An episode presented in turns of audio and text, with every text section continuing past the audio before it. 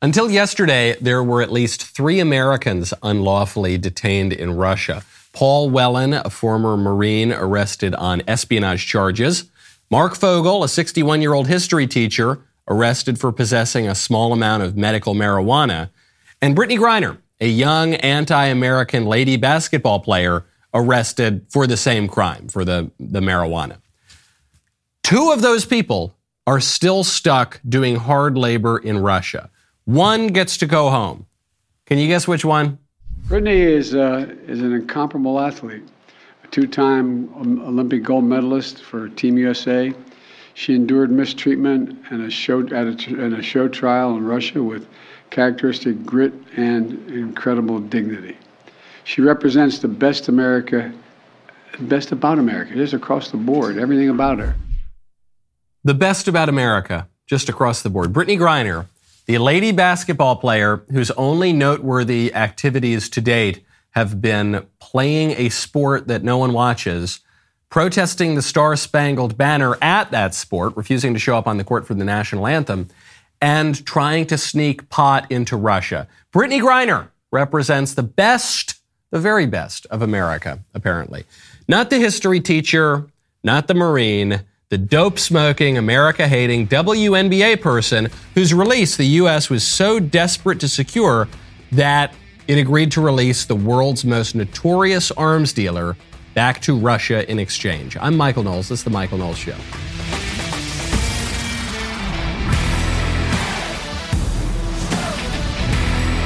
Welcome back to the show. My favorite comment yesterday is from Zach Shepherd, who said, every time Michael plugs his book, Speechless, Controlling Words, Controlling Minds, an angel gets his wings. P S. I've read Speechless, and it is a wonderful book. Did we... Guys, I don't... Is there... Are they working out the kinks in the control room? I thought I thought we had the ding back, and then, I don't know, maybe the ding is a little bit rusty when I say Speechless. Oh, all right, all right. It's getting a little faster. That's pretty good. You know, when you want to uh, ask your friends and family members to get you a present for Christmas, you want to give them a little hint. You want them to know that you want to order uh, Speechless, Controlling Words, Controlling Minds. There we go. Uh, you're going to want to pick up the phone. You're going to want to use PureTalk. Right now, go to pure talk dot com, enter code Knowles. There is no reason, zero reason, to pay Verizon, A T T, or T-Mobile over eighty dollars per month for wireless services when you can get the same service on the same network at PureTalk for half the price. With PureTalk, you can get talk, text, and data that is just as fast for just thirty dollars per month. Those other guys are making you pay for thousands of retail stores that you do not go to, perks that you do not use, and massive profits to keep their shareholders happy. PureTalk, on the other hand, wants to keep you happy, which is why they have invested in a U S-based customer service team. It's also why they give you so many more data options. Why would they charge you for data that you don't need? I made the switch. I love PureTalk. I like supporting veteran-owned, U S-based companies that have my best interests at heart. It takes less than ten minutes to make the switch. I am saving a ton of money. I absolutely adore PureTalk. Go to pure talk dot com. Enter code Knowles, K N O W L E S. Save fifty percent off your first month. That is pure talk dot com. Promo code Knowles for fifty percent off your first month. Too bad for the Marine, too bad for the history teacher, but the pot-smoking basketball lady who hates the Star-Spangled Banner, she gets to go home. Uh, who are those people? The, the one who's getting the most play right now is Paul Whelan. He is this Marine who actually spoke with C N N by phone Uh, around this release of Brittney Griner, basically saying, hey guys, hey Biden, uh, you mind, what what gives, man? They've always considered me to be at a higher level um, than other criminals um, of my sort. And um, for whatever reason, uh, I'm treated differently than another um, individual here from a Western country that's also on a charge of espionage. So even though we're both here for espionage, um, I'm treated much differently than he is. And my treatment is also much different than um, others held for espionage at other prisons. I would say that if um, a message could go to President Biden that, um, you know, this is a precarious situation that needs to be resolved quickly. And um, I would hope that he and his administration would do everything they could to get me home um, regardless of the price they might have to pay at this point. So the guy's desperate. He's been in, in a Russian prison now for four years, I think it is. Unlike Brittney Griner, who was there for about nine, ten months.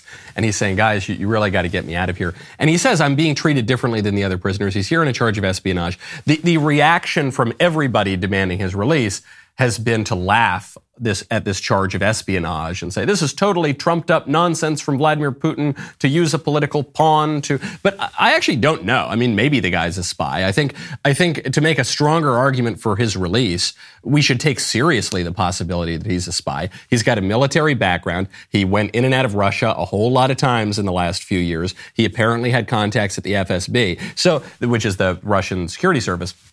So let's, let's just say for a second that he's a spy. And I'm, I, I'm not, I'm not declaring that he is. I don't know. There's also a lot of evidence that he was not a spy. The C I A d- denies that Paul Whelan was a spy because his military record was pretty spotty. And the agency is saying nobody who had all this kind of terrible conduct in the military and who was demoted and had all these issues, no, nobody uh, of, with that kind of a background would be hired as a spy by the C I A. I, I don't know. I mean, I, I, I can see why Russians might be under the impression that the guy's a spy.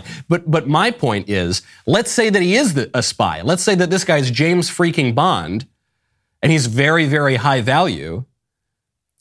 We just gave up a guy who's also extremely high value. We just, the guy that we just gave up is, is known as the merchant of death. Okay, the guy that we just gave up, Viktor Bout, is the most notorious arms dealer in the world. Russia really, really, really wanted to secure this guy's release. And, and so let's say Paul Whelan is, is the biggest super spy in the history of the world. Joe Biden still should have secured his release. We gave up a really, really big Russian asset in exchange for what? A lady basketball player who was opportunistically taken hostage by, by the Russians as a pawn because of this issue right now over the war in Ukraine and because the United States was, was putting all of these sanctions on Russia and because Russia wanted some leverage. Okay, I don't even like Brittney Griner.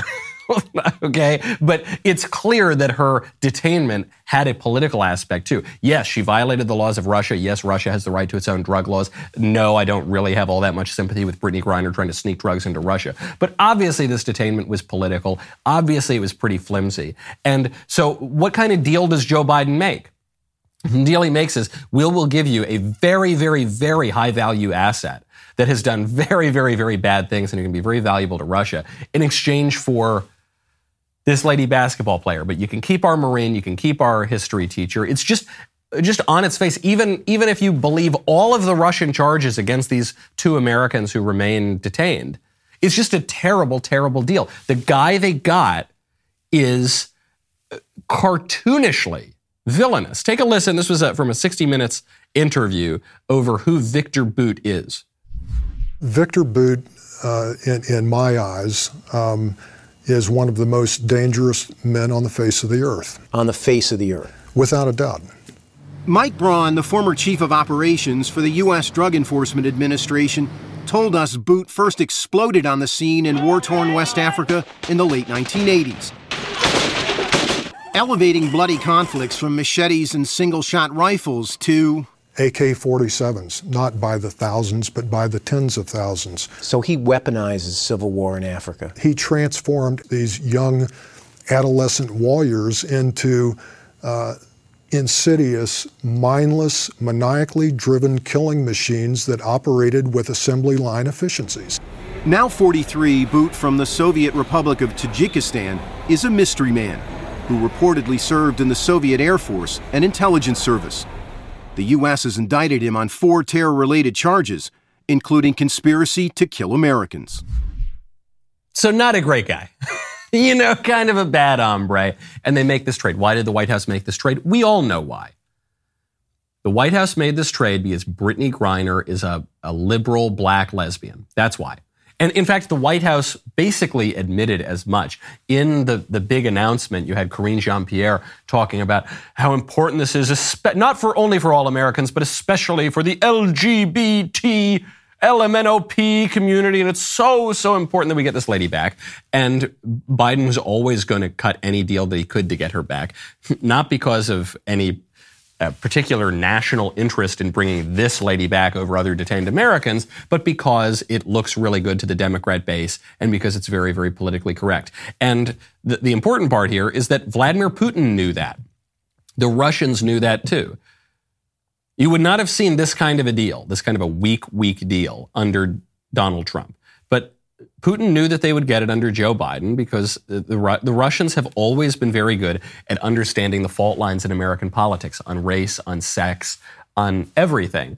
And and so they, they knew that they would get it, and they they got, they they, they just ripped us off, okay? If, if it had been, okay, we release the U, the arms dealer and they release Brittney Griner and Paul Whelan, or and Paul Whelan and Mark Fogel, or something like that, that would have been one thing. But that's not what we got. Not what we got at all. And so we had the handoff here. And the funniest part about the handoff is you get the two planes landing in Abu Dhabi, and you, you get the, the guys walking up with Viktor Bout, and you get the, actually just one guy walking up with Viktor Bout. I mean, he's a pretty tough hombre. He can handle himself. Then you get multiple guys walking up with Brittney Griner. And then they're sort of shaking hands there on the tarmac, you see, with the guy. And then there's a, a film cut. So you see Viktor Bout shakes hands with one of his handlers, shakes hands with another handler, and then he kind of leans, and, and then there's this cut. And it occurred to me, they cut the footage of when Brittney Griner shakes hands with the notorious Russian arms dealer known as the Merchant of Death. As I said, you know, that really messes up our image here. That's, that's really going to play into conservatives' hands if they already don't have a particularly high opinion of this lady, because the only thing she's known for is getting detained by the Russians and disrespecting America. And then you lean and you see her shaking hands with a guy known as the Merchant of Death. So even that, they bungle it. It's just an absolute embarrassment. Another embarrassment for Joe Biden and for the United States. Very, very frustrating. Now, when when we've got weak leadership, when things are going a little bit crazy, you want to put your assets in something you can trust. That's why you got to check out Birch Gold. Will the lack of a red wave during the midterms lead to more reckless spending by a more emboldened administration? Higher taxes, deeper inflation? If you are not sure about how the next two years will unfold, or worse, if you are sure how the next two years will unfold, you got to talk to Birch Gold Group about protecting your savings with gold. Birch Gold makes it easy to convert your I R A or four oh one k into an I R A in precious metals so you can own gold and silver in a tax-sheltered account. Gold is the world's oldest, most proven form of currency. When inflation soars and all other assets go sideways, gold is still there. This month, you can get a free gold back with every five thousand dollars purchase. A gold back. This is intrinsically valuable gold flexible pills. It's very, very, very cool. I really like them. When you convert an existing I R A or four oh one k into a precious metals I R A with Birch Gold by December twenty-second, just text Knowles, K N O W L E S, to nine eight nine eight nine eight. Birch Gold will help you own gold and silver in a tax-sheltered account. Text Knowles, K N O W L E S, to nine eight nine eight nine eight to claim your free info kit on gold. Then talk to one of their precious metals specialists. With every purchase you make before December twenty-second, you will get a free gold back. This is a great stocking stuffer just in time for Christmas. Text Knowles, K N O W L E S, to nine eight nine eight nine eight and protect yourself with gold today. Even a um, Democrat senator, by the way, is admitting that this is a disaster. And I'm not even talking about Joe Manchin, who's a moderate Democrat, or Kirsten Sinema, who sometimes helps out the Republicans. Uh, Bob Menendez, who is a real Dem. You know, he's a real big lib. Bob Menendez, Democrat senator from New Jersey, he said, "This should be a moment of deep reflection for the United States government to recognize we have a serious problem with hostage-taking of Americans. The Russians and other regimes that take American citizens hostage cannot pretend that there is an equivalence between the Brittney Griners of the world and people like Viktor Bout, the so-called Merchant of Death. Nothing could be further from the truth. We cannot ignore that releasing Bout back into the world is a deeply disturbing decision." Why is it disturbing? Well, Bob Menendez explains, "We must stop inviting dictatorial and rogue regimes to use Americans overseas as bargaining chips, and we must try to do better at encouraging American citizens against traveling to places like Russia, where they are primary targets for this type of unlawful detention." Yeah, of course. That's true. American citizens do need to exercise a little bit of caution and prudence. I remember in my early twenties, I was going to take a trip with a couple friends of mine. And we, we well, we did end up taking a trip around the Middle East and going to different places. But one of the places we wanted to go to was the island of Socotra, which is between Yemen and uh, Somalia. And we wanted to go because it's a really cool looking place. And apparently Saint Thomas shipwrecked, ship, shipwrecked there. And it just seemed like it would be fun to go travel there. And a friend of mine who is a military guy, he said, this big hulking dude, he goes, Michael, do not, do not go to Socotra. And I said, why not? I can handle myself. You know, why, why do I, why can't I go to Socotra? And he says, because you will just be a walking bag of money. Every person there, every Somali pirate, every bad, desperate hombre is going to look at you and recognize you are valuable, because if they, t- they take you hostage, then they can get a lot of money out of the United States. So do not go there. I thought, okay, that's fair. Uh, and uh, this is true in a lot of places around the world. And one thing that the United States historically has tried to do to reduce that risk for Americans traveling abroad is that we have a policy of not negotiating with terrorists and not uh, not encouraging and incentivizing rogue regimes to take Americans hostage. It's it's not that I really don't like Brittney Griner and that's why we shouldn't have made this deal.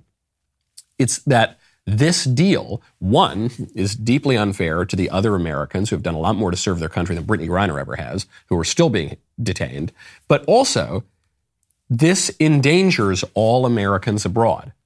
If, if all of these regimes now around the world see that we've got weakness in the White House and that they can get their their most prized assets freed from the United States if they just take an American hostage and ransom that American, then you're going to see more of that behavior.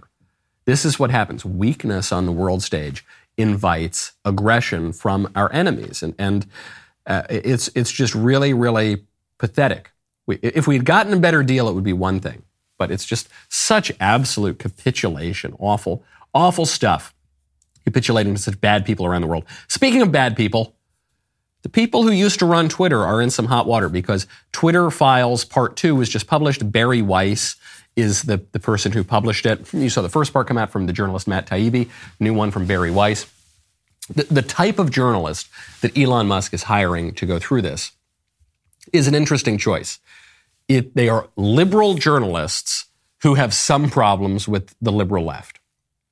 They're not conservative journalists that he's giving it to, but he's giving it to the the liberal, what used to be called the intellectual dark web type kind of people. You know, the, I'm a liberal, but I'm not a leftist. You know, I'm that sort of thing. So, but they are still libs. I mean, they are still on the left. They just are are sick of this corrupt establishment and all the extreme radicalism that we've seen in recent years. So Bari Weiss goes through it. She does a bang-up job. She says, the new Twitter Files investigation reveals that teams of Twitter employees build blacklists, prevent disfavored tweets from trending, and actively limit the visibility of entire accounts and even trending topics, which is bad enough. But then they also do this all in secret without informing any users. This is an important release, not because it tells us that Twitter was shadow banning and blacklisting people. We already knew that. But it's proving it. Just like with the first Twitter Files release, the, the main takeaway here is not some big news item that we didn't know about before. The main takeaway here is we're not crazy. We are not crazy, and the things that we suspected were happening for years actually were happening. And the people who were running Twitter and their propagandists in the mainstream media were lying to us. The people who run Twitter who told us this this wasn't happening. They weren't just getting it wrong. They weren't just incompetent. It wasn't just a mistake. They were actively lying to us. They were deceiving us. So who did they get? Doctor Jay Bhattacharya.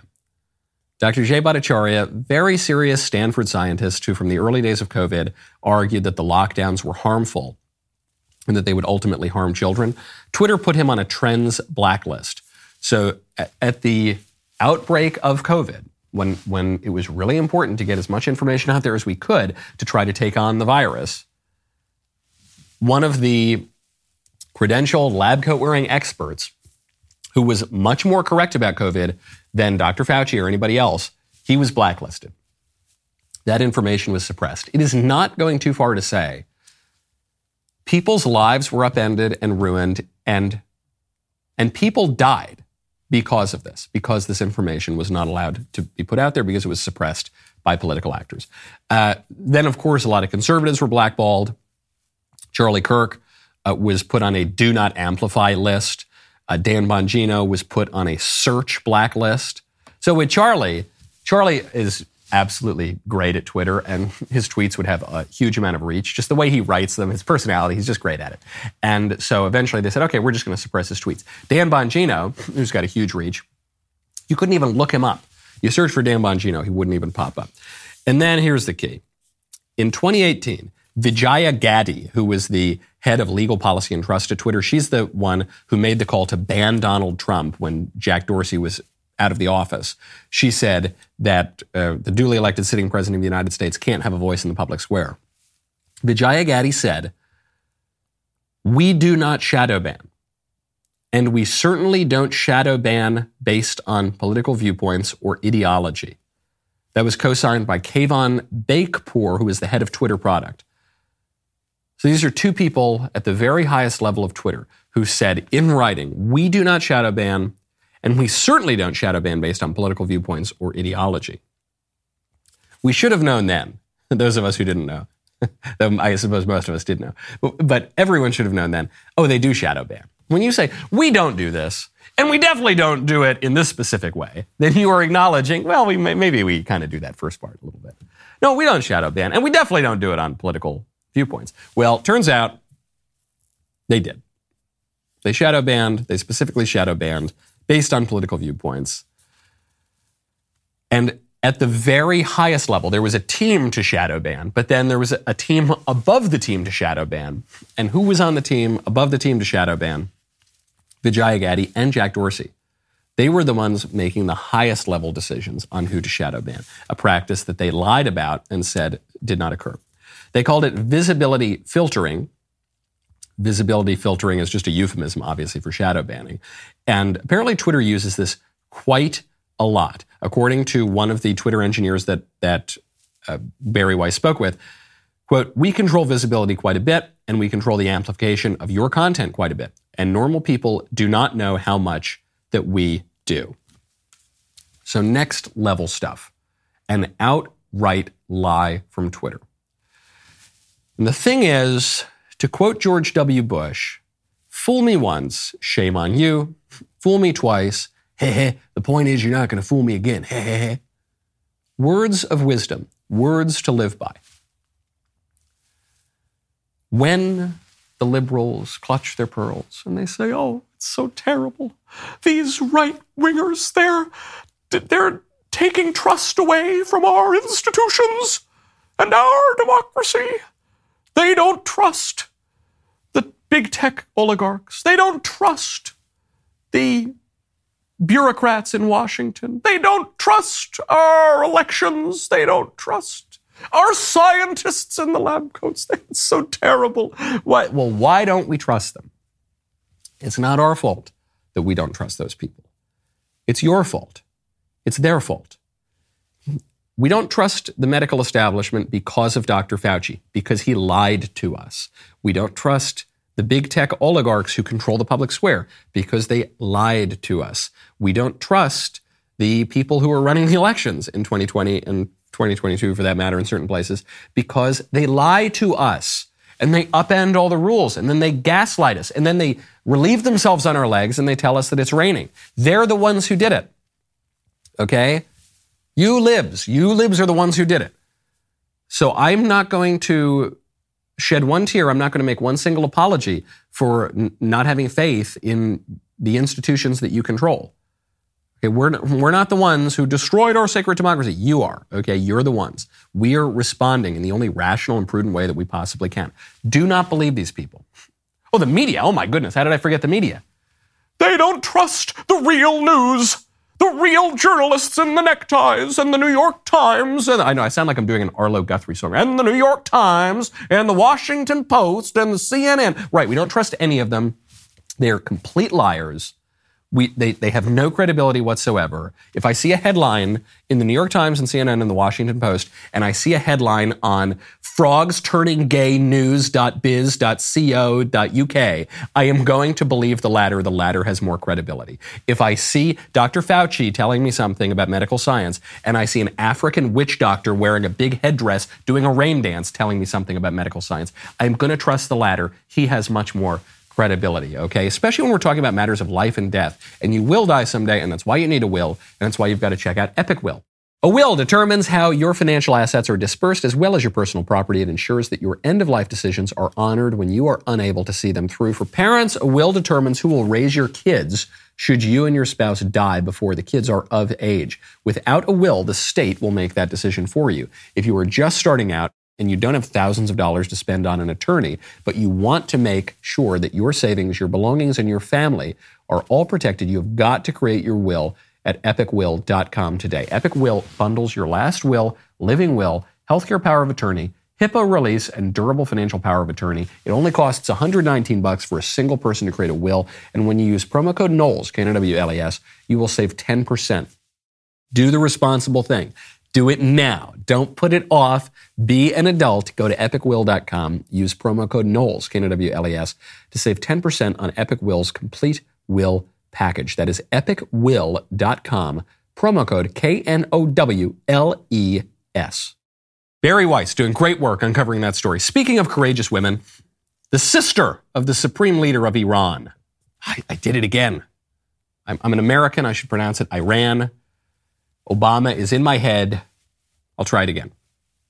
The sister of the supreme leader of Iran, of the Ayatollah, has come out against her brother and against the regime. She said, "I think it is appropriate now to declare that I oppose my brother's actions and I express my sympathy with all mothers mourning the crimes of the Islamic Republic regime from the time of Khomeini, the, the first guy after the Iranian Revolution, Iranian Revolution, to the current era of the despotic caliphate of Ali Khamenei." She writes this in the letter. I don't bring up the story to, to say anything about Iranian politics. I don't really care that much. I mean, I care in that I care. I hope that people live good, flourishing lives, but I, I don't have any particular interest in Iran. And I'm going to get in trouble for this take, and Media Matters is probably already clipping it out as we speak. I bring it up because the success of the mullahs in Iran actually should give some some encouragement to U S conservatives.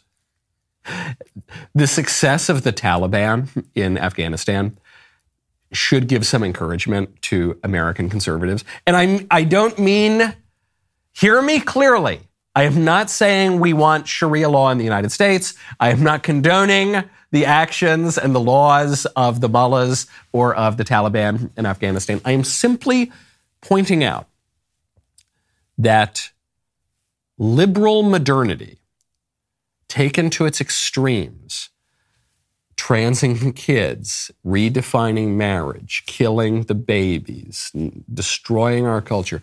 The, the consequences of liberal modernity are not inevitable. And those two countries, for all of their sins, for all of their many problems, have proven that, okay? Just take it in that very narrow sense. Before the Taliban took over in Afghanistan, it looked, the nation looked like a Western country. Women were wearing miniskirts walking down the street. It looked like liberalism and secularism and modernity were inevitable there. Before the Iranian Revolution, Iran looked like it was on the same path as all the other modern Western countries. I'll say it for the thousandth time. I don't want the mullahs to come in in America or the Taliban or anything like that. But that wouldn't happen because the reason that a conservative backlash in Iran and Afghanistan looked like a Muslim caliphate is because those are Muslim countries with a long Muslim tradition. A conservative backlash in America would look very, very different because America is a Christian country, okay? But there could be a conservative revival. That's all I'm saying. All I'm saying is liberal modernity which we are told by the crooked establishment that wants to kill your babies and trans your kids and ruin your marriage and stop you from reproducing and hook you on drugs and outsource your jobs and open your borders and destroy your whole country. Those people have, have put us into a trance and made us believe liberal modernity is inevitable. We're just all zombie walking. There's no way to preserve any of your traditions or anything like that. That's not true. Those, those regimes that threw out liberal modernity in other parts of the world, despite all of the pressure, including from the global superpower, have, have remained basically in place for many decades now, half a century now. And maybe America could do it too. Maybe we could do it the right way, you know? We don't, I'm not saying we uh, start we start implementing burqa laws, okay? But we could enforce traditional American laws against obscenity. We could stop killing all the babies. We could stop chopping off kids' genitals. We could we could get back to normal. It is possible. Don't believe the the liberal elites who want to discourage you and who want to pretend that they are inevitable. They are not inevitable. Okay, they they try to they try to make their numbers and their power seem much larger than than they actually are. Speaking of foreign relations, there's a story that very few conservative commentators have have reported on, but it it matters because it tells you a lot about our foreign policy right now. The U K has now decided to import American gas. And that's good news, right? We're happy when American energy does well. But the, the story is a little quirky because the U K also decided to ban its own gas. So the U K will not produce its own natural gas. It won't, it won't frack itself, but it still wants natural gas, so it will import it from the United States. And people are calling this very expensive hypocrisy, but that's what's happening. And you're seeing a broader move throughout Europe to turn back toward American energy. Well, what had been supplying their energy before? Previously, their energy was coming from themselves, in the relatively distant past now, or from Russia. Russia was supplying a lot of Europe's energy. And as a result of the Ukraine war, and as a result of the sanctions, more specifically, that we've all put on Russia, Europe is having to turn back to America for its energy. This is why the United States has a stake in prolonging the Ukraine war. It serves the U S national interest to, to turn Europe away from Russia. And Europe turns to Russia because Russia's very, very close, and Russia funded a lot of environmentalist groups to go in and convince Europe to stop producing its own energy, so they go to Russia. But then Russia invades Ukraine. The United States decides this is a good opportunity to put a bunch of sanctions on Russia and turn Europe back to the United States. All of this to say, What what you are seeing in politics, and especially in international politics, is usually a lot of propaganda. It's usually surface level stuff. The, the debates that we have on, on the surface of these issues very often are not what are what is motivating U S policy. How did America just overnight decide to that Ukraine was the most important country in the world and the greatest democracy ever in history? And how did that happen? What? Just a few years ago, the Democrats were impeaching Donald Trump for colluding with the Ukrainians, right? Just a, a few years ago, we were told that Ukraine was this horribly corrupt country and it was all terrible. And so how did that change overnight such that everybody posted the Ukraine flag immediately? Because it serves the U S interest, and it serves not just the woke people, it serves deep, much more entrenched interests. And it brings me around to this final point here, which is we have been told for months now that Russia is a genocidal, awful, evil terrorist regime, and we have to do everything we can to stop Russia from getting weapons, from, from using those weapons on the poor Ukrainian people. We just released the biggest Russian arms dealer in the world while Russia is occupying Ukraine. Doesn't that seem like, wait, hold on. Didn't, you were just telling me, Democrats, that we've got to cut off Russia's supply of arms. We've got to, we've got to harm, we can't allow any military Russian assets to be anywhere around the world. And also, okay, we're going to trade the, the worst arms dealer on earth for this basketball player because it'll give Joe Biden a nice little headline. That's what, it's amazing how quickly people's opinions can turn. The Daily Wire's post-production team, by the way, is expanding and is in need of new, talented video editors to help with the ever-increasing volume of Daily Wire Plus content. Our video editors work on a variety of content, including our daily podcasts, long-form interviews, and original YouTube videos, as well as shows like this one, The Michael Knowles Show, Ben Shapiro's Debunked series from Jordan Peterson, and a host of other Daily Wire Plus content. We are looking for highly creative people who possess strong technical knowledge of the video editing process, at least two years of previous professional video experience, and is uh, this is required for this opportunity. So be sure to have your reel or work samples prepared as they are required for consideration for this position. This is based in Nashville. For details and to apply, visit dailywire.com slash Knowles and click on careers. That is dailywire.com slash Knowles today.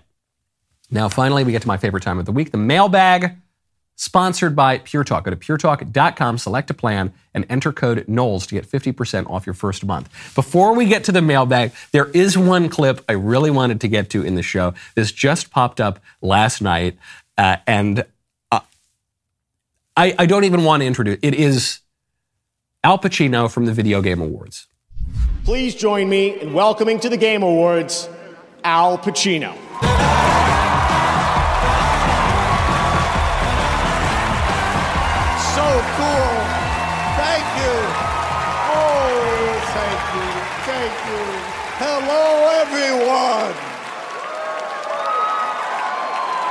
It's really good to see you here. Uh, this is uh, an experience for me. uh, one I didn't expect, but here I am, as usual, doing my surprising thing to myself. But uh, anyway, uh, I, I, I may come as a, it may come as a shock to you. But uh, I, I, I, I'm. It's hard for me to see the teleprompter. It goes on the whole. We don't have time to play the whole thing. The the whole appearance by Al Pacino at the Video Game Awards for some reason is just a true delight. I bring it up for no reason in particular, other than it delighted and amused me. And sometimes people say that I bear a passing resemblance to Al Pacino in uh, The Godfather. So I I am just pleased that Pacino and I share another thing in common, which is that we often have trouble reading the teleprompter. Aye, aye, okay, I think, I think it's time to get to the mailbag. Hooah! Let's go, first question. Mister Knowles, it's your favorite resident bass player and hopefully a candidate for your show's stinger, coming at you again with another question. As a metal musician, I wanted to get your perspective on your thoughts of satanic imagery in music. Now, as a heavy metal musician, it is a huge component in a lot of it, but looking behind the scenes at the artists and the bands themselves, they do not advocate for satanic imagery. Most of them are actually Catholic. The only genre of metal that actually is a proponent to practicing Satanism is black metal, but others like thrash metal or death metal, they don't actually believe in practices of Satan or anything of that matter. Any insight would be fantastic. Shout out to Ben Davies. Coincidentally, a Catholic buddy of mine is a metal musician. So I, I believe you. I believe you in that I'm sure that most metal musicians don't worship the devil, and many of them are probably uh, perfectly sincere Christians. There is a problem with metal, though, as a genre. And it's really a problem of rock and roll and hip hop, and metal would be an extreme version of this, which is that the music itself, forget about the lyrics, forget about the symbolism, just the music itself is problematic because, as Plato tells us, music, more than any other art form, is able to stir and shape the soul. It's able to bypass the rational faculties. When we're listening to music, we are just sort of swept away. It can totally change our moods, and we will not really be all that conscious of it. And this is why, uh, back when our civilization was more serious, we took music much more seriously. Uh, we, we make fun of Footloose now, and, you know, these puritanical people who are getting upset about kids dancing around to some rock and roll or something. But it's a, it is a serious question if you acknowledge that music can shape the soul, which musicians more than anybody would acknowledge. So this is why traditionally the music that was encouraged in our civilization was music that was uh, melodic and eventually harmonic as well. But percussion is something that people have always been a little more wary of, because percussion just cuts right to the core. Uh, it, it it moves your body. You know, when you're at the club, you know, and you're having your your vodka soda or whatever, and then you're listening to dubstep, and then that beat finally drops, right? And you're you just your body starts convulsing, and, and you're not you're not intending to do that. That's just sort of what happens. So in metal, it's a very percussive genre of music. You get those drums, you're just going constantly, you get that bass is even, you know, keeping that beat going in you. And so that can shape your soul, and that can take you away from your rational faculties. And so you've just, I'm just saying, bro, you got to be a little bit careful. Next question. Hi, Michael. Arun here with another question about scientific philosophy. I just got done listening to your speech, uh, Science is Fake, and as both a scientist and a loyal Michael Knowles fan, I endorse it completely. Now, my understanding is that you claim science is a set of physical models which are meant to offer us predictive power over nature, and which may help us predict the motion of the planets, uh, G P S clocks, and whatnot, but it does not necessarily represent the underlying nature of reality. But you also alluded, I think correctly, to the scientific process whereby new models will offer iterative improvements over old models.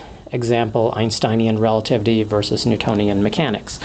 Uh, Does this entire process not rely on a fundamental assumption that there is an objective reality which exists apart from our subjective interpretations of reality, and that these new models are meant to converge on the truth, thereby prohibiting us from abandoning the idea of objective reality altogether? Yes. Excellent, excellent question and observation, Arun. That is the idea. And that's why people like Bacon, people like Newton especially, people like those early scientists tended to be deeply, deeply Christian. I mean, you think of Isaac Newton. He spent the last decades of his life more or less ignoring science and, and uh, interpreting scripture. So yes, I, I'm I'm not saying that the scientific endeavor and scientific worldview from the beginning are hostile to fundamental metaphysical truths or religion or anything like that. The problem with the scientific worldview, though, is in focusing exclusively on the physical, it inevitably makes an idol out of that, uh, out of the physical world. In focusing on phenomena and matter, it makes an idol out of that, and it is very easy to to believe as a result of the scientific representations that we are also dazzled with these days, that the fundamental part of reality is physical. This is why you hear people say, "Well, uh, yes, Michael, man has a special relationship in the cosmos, but literally, the Earth revolves around the sun." Or, look, the basic objective facts are, or you'll even, you often hear this on the on the debate over transgenderism. What is a woman? What is a man? Look, a woman is her chromosomes, okay? That is what is objectively true. That's a fact. That's why we're all talking about facts, right? But yeah, it's true that a woman has X chromosomes, generally speaking, but that's not all a woman is. And that's the, the physical is not the fundamental fact. Matter is not the fundamental fact of reality. Form is much more fundamental than matter is. The metaphysical, my soul, is much more fundamental than my, my body is, and the two are intertwined. So you're, you're right about the process of science in principle and in theory, but the problem is this is a fallen world. And so we naturally fall prey to the idols that we make, and, and the scientific idols ultimately do tend toward a, a materialist worldview. Even if the earliest scientists, the guys who kicked off the scientific revolution, would have found that bizarre. Next question. Hey, Michael, this is Marissa. I've got a question about reading people and reading their intentions. I'm not the greatest with this. I feel like I've trusted the wrong people or befriended the wrong people because I couldn't initially tell that they had bad intentions or were just trying to kind of use me for things like that. And you strike me as the kind of guy who's very perceptive. So I would love to hear any tips or things, advice you might have to better read people and better understand them. Thanks. Really good question. Working in politics, And show business, actually. Acting, too, would be would be an, another thing that gives one some insight into this. They, they, they impart very few hard skills. Working in politics doesn't teach you how to do all that much, doesn't teach you how to be an engineer, doesn't teach you how to bake a cake, doesn't teach you how to build a house, doesn't. But it does teach you how to read people. Actually, if you've ever taken an acting class or worked in acting or theater or anything like that, that imparts very virtually no hard skills. It does impart the skill, though, of, of reading people. You have to. I mean, politics is about bringing people together. Politics is about figuring out how people tick, what motivates them, and how we can all live together. And then acting is about figuring out characters and building characters. And so if you do either or both of those things well, you have to be able to read people and know, know a little something about people. Uh, but it's not a science. And that I can't give you, here are three tips, here's how to read people, and this is what you should do in your life. It is it is much more an art than a science, because people are not just little mechanistic computers that can be hacked. That's what the libs believe. That's what the Great Reset people believe. That's what our, our ruling class believes. But that's not actually how people work. People are, are a mysterious thing. And so my advice to you, if you want to get better at reading people, you have to spend more time around people. You have to look deeply into people. And you can do this with technical learning, and you can do this with practical learning. So the technical learning, how do you get to know people and what motivates them? You should read the Russian novelists. You should read Shakespeare. You should read Victorian novels. You should, you can read and engage in the sort of art that is focused on the inner life of people.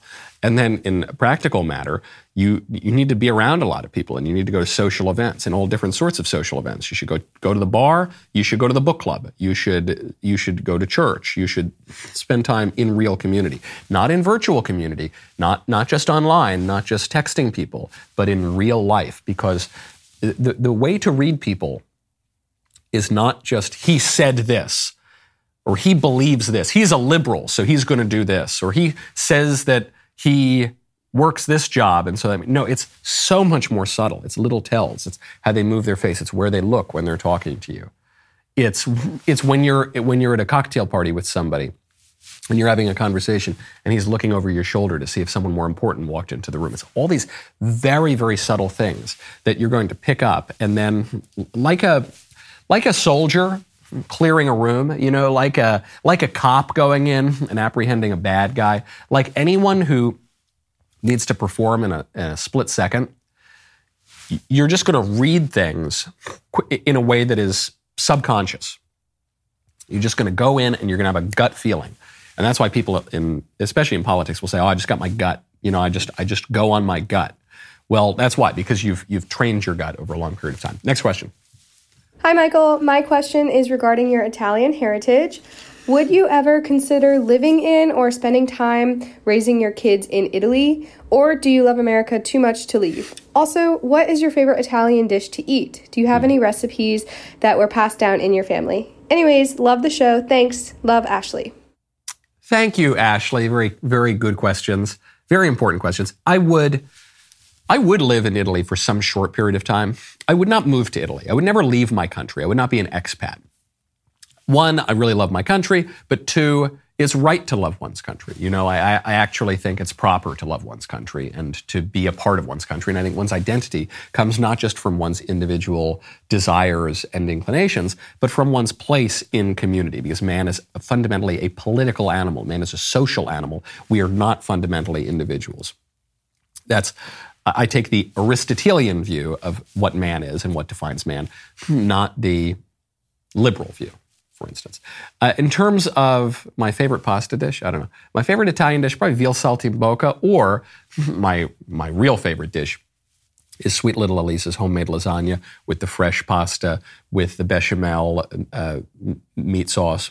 With, it's just absolutely magnificent. A recipe, there are many recipes passed down in my family. Last night, by the way, we just had fresh gnocchi. Fresh, delicious ricotta gnocchi. It was just absolutely delightful with meatballs. Uh, so that would that would be my favorite. Sweet Little Elise's lasagna. We have many more mailbag questions to get to, but you're going to have to do it on the member block, okay? And this is Friday. This is Fake Headline Friday. I need your help to uh, help me beat Ben Davies. He has given me four real headlines, one fake headline. I need you to help me uh, get this headline correct. So head on over right now. If you're not a member, click the link in the description and join us.